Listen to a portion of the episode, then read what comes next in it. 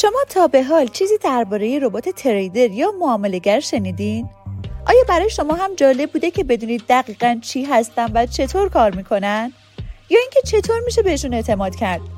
اگر ماهیت این دستیار هوشمند و مجازی برای شما هم جالبه و دوست دارید که بیشتر دربارش بدونید در ادامه با ما همراه باشید راستی اگر تا حالا با این ربات ها کار کردین اسمش رو برای ما توی کامنتمون بنویسید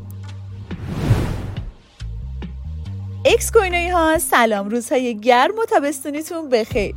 من ساحل اختری هستم و همراه شما با یه اپیزود جذاب و کاربردی از رادیو اکس کوینو. ربات معاملهگر یا رباتایی که trade می‌کنن سیستم های معاملاتی خودکاری هستند که با ساده سازی فرایند سرمایه گذاری انجام معاملات رو آسان تر می‌کنن. این ربات ها کارای جالب و خطاهای کمتری دارن. برعکس تریدرها که احساسی و هیجانی معامله می‌کنن. این ربات ها از احساسات به دور هستن و دقیقا طبق تحلیل های تکنیکال پیش میرن. البته دوستای خوبم جا داره قبل از شروع پادکستمون همینجا اعلام کنم که این مطلب ابدا یه توصیه مالی و پیشنهاد برای استفاده از این ربات ها نیستش.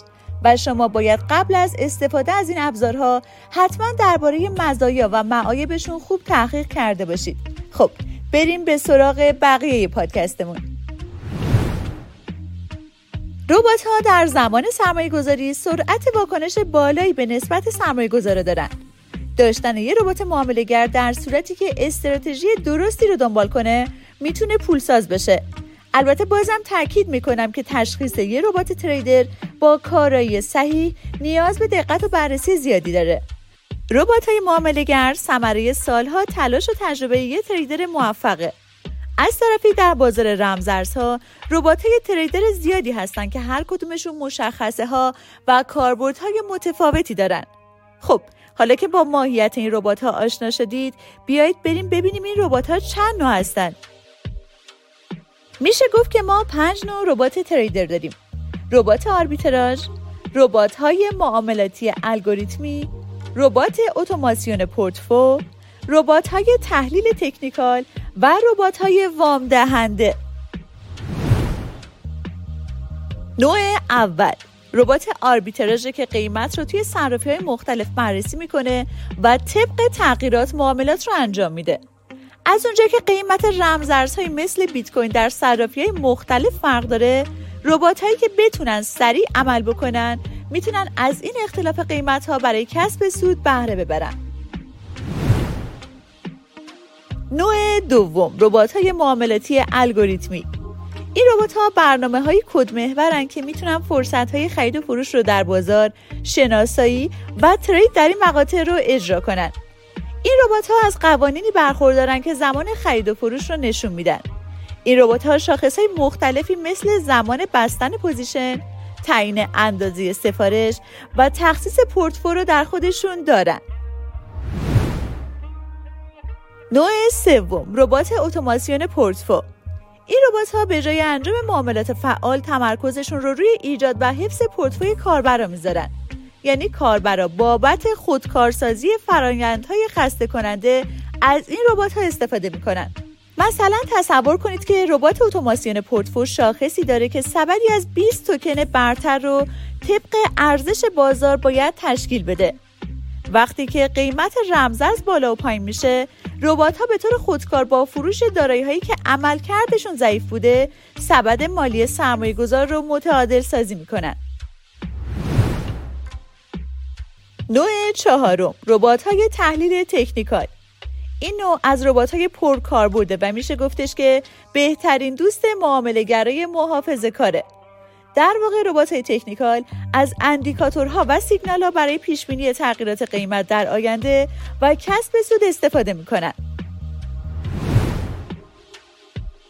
نوع پنجم ربات های وام دهنده این دست از ربات ها به شما این امکان رو میدن که رمزارزا رو به عنوان وام به معامله گرای مارجین قرض بدین. البته باید توجه داشته باشید که این واما با بهره برگردونده میشن.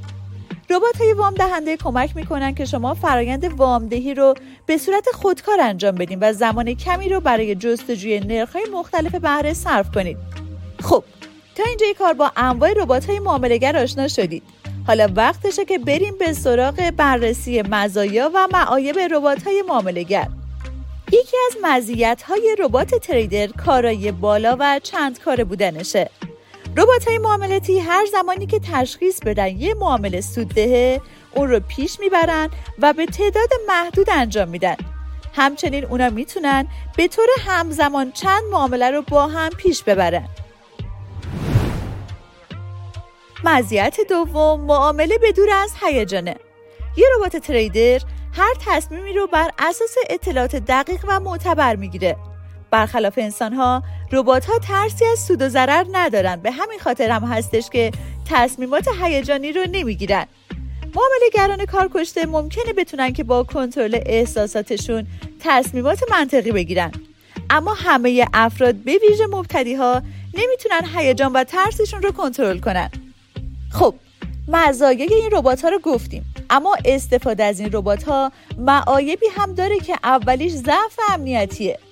این ربات ها معاملات رو از طریق رابط برنامه نویسی API انجام میدن.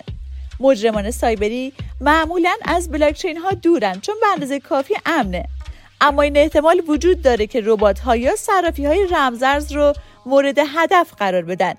با این وجود با غیر فعال کردن قابلیت برداشت های خودکار میشه که خطر این حملات رو کمتر کرد. عیب دومی که میشه روی ربات ها گذاشت اینه که همه ربات ها سودآور نیستن.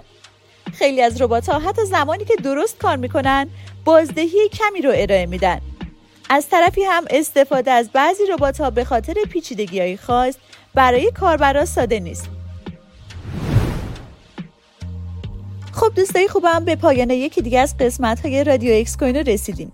امیدوارم که این اپیزود براتون مفید بوده باشه و ما تونسته باشیم که تا حدودی شما رو با ربات های تریدر آشنا کنیم.